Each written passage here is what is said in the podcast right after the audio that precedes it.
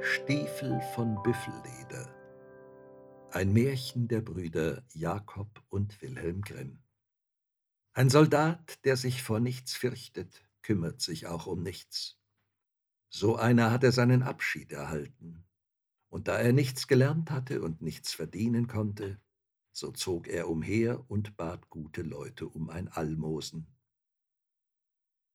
Auf seinen Schultern hing ein alter Wettermantel und ein paar Reiterstiefel von Büffelleder waren ihm auch noch geblieben.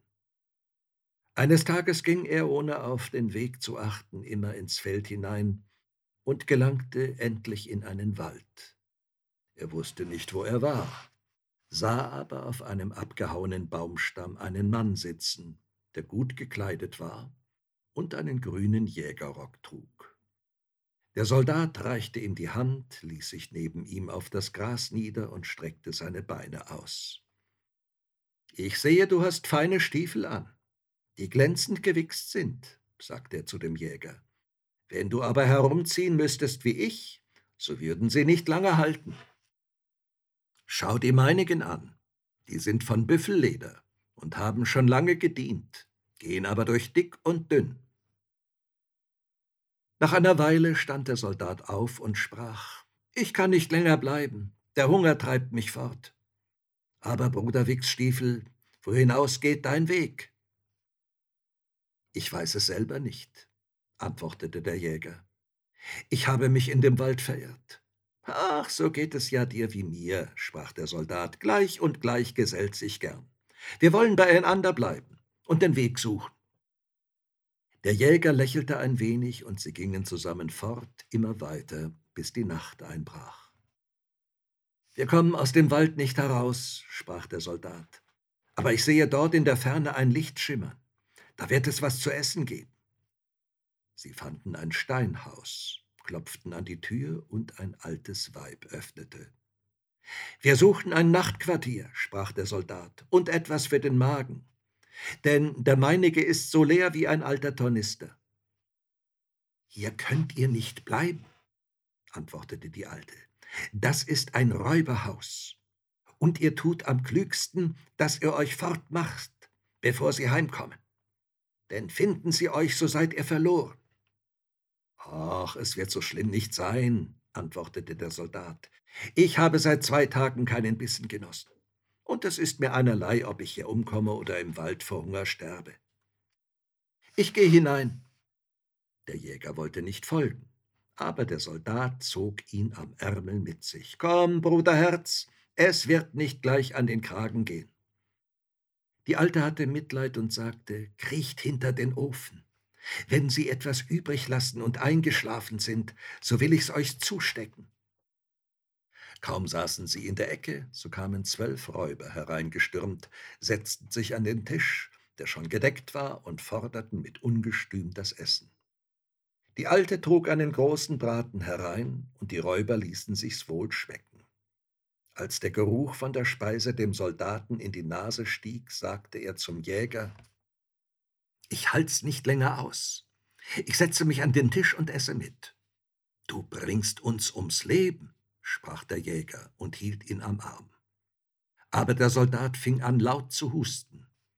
Als die Räuber das hörten, warfen sie Messer und Gabel hin, sprangen auf und entdeckten die beiden hinter dem Ofen. Aha, ihr Herren, riefen sie, sitzt ihr in der Ecke? Was wollt ihr hier? Seid ihr als Kundschafter ausgeschickt? Wartet, ihr sollt an einem dürren Ast das Fliegen lernen. Nur manierlich, sprach der Soldat, mich hungert, gebt mir zu essen, hernach könnt ihr mit mir machen, was ihr wollt. Die Räuber stutzten, und der Anführer sprach, ich sehe, du fürchtest dich nicht. Gut, Essen sollst du haben, aber hernach musst du sterben. Ja, das wird sich finden sagte der Soldat, setzte sich an den Tisch und fing an, tapfer in den Braten einzuhauen. Bruder Wichsstiefel, komm und iss, rief er dem Jäger zu. Du wirst auch hungrig sein. Und einen besseren Braten kannst du zu Haus nicht haben. Aber der Jäger wollte nicht essen. Die Räuber sahen dem Soldaten mit Erstaunen zu und sagten, Der Kerl macht keine Umstände. Hernach sprach er, das Essen wäre schon gut. Nun schafft auch einen guten Trunk herbei. Der Anführer war in der Laune, sich das auch noch gefallen zu lassen und rief der Alten zu, Hol eine Flasche aus dem Keller, und zwar von den besten. Der Soldat zog den Pfropfen heraus, dass es knallte, ging mit der Flasche zu dem Jäger und sprach, Gib acht, Bruder, du sollst dein blaues Wunder sehen. Jetzt will ich auf das Wohl der ganzen Sippschaft trinken. Dann schwenkte er die Flasche über den Köpfen der Räuber und rief, Ihr sollt alle leben, aber macht das Maul auf und hebt die rechte Hand und tat einen herzhaften Zug. Kaum waren die Worte heraus, so saßen sie alle bewegungslos, als wären sie von Stein, hatten das Maul offen und streckten den rechten Arm in die Höhe. Der Jäger sprach zu dem Soldaten, Ich sehe, du kannst noch andere Kunststücke. Aber nun komm und lass uns heimgehen. Oho, Bruderherz, das wäre zu früh abmarschiert. Wir haben den Feind geschlagen und wollen erst Beute machen. Die sitzen da fest und sperren das Maul vor Verwunderung auf. Sie dürfen sich aber nicht rühren, bis ich es erlaube. Komm, iss und trink.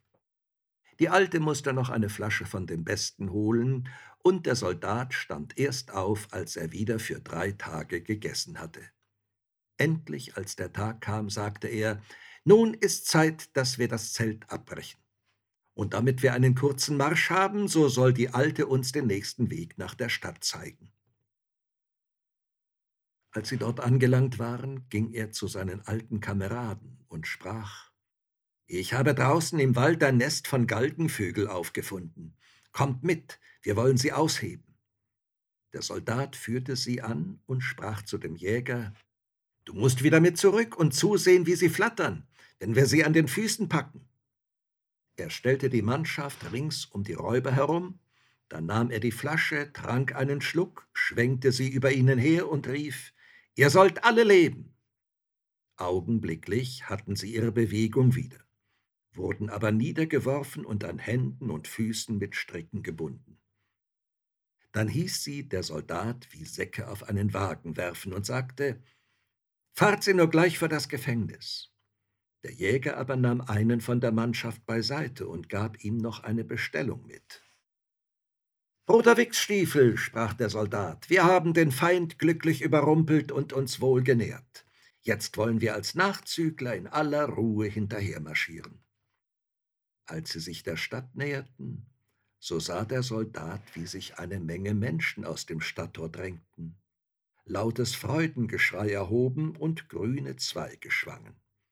Dann sah er, dass die ganze Leibwache des Königs herangezogen kam. Was soll das heißen? sprach er ganz verwundert zu dem Jäger. Weißt du nicht, antwortete er, dass der König lange Zeit aus seinem Reich entfernt war? Heute kehrt er zurück, und da gehen ihm alle entgegen. Aber wo ist der König? sprach der Soldat. Ich sehe ihn nicht.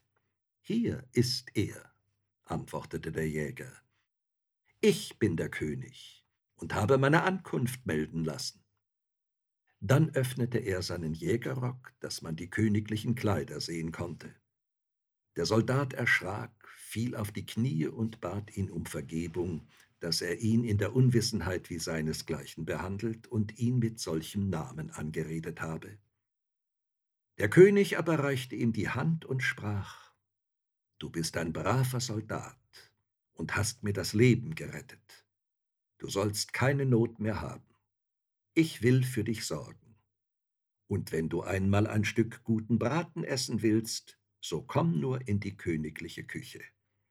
Willst du aber einen guten Wein trinken, so sollst du erst bei mir Erlaubnis dazu holen.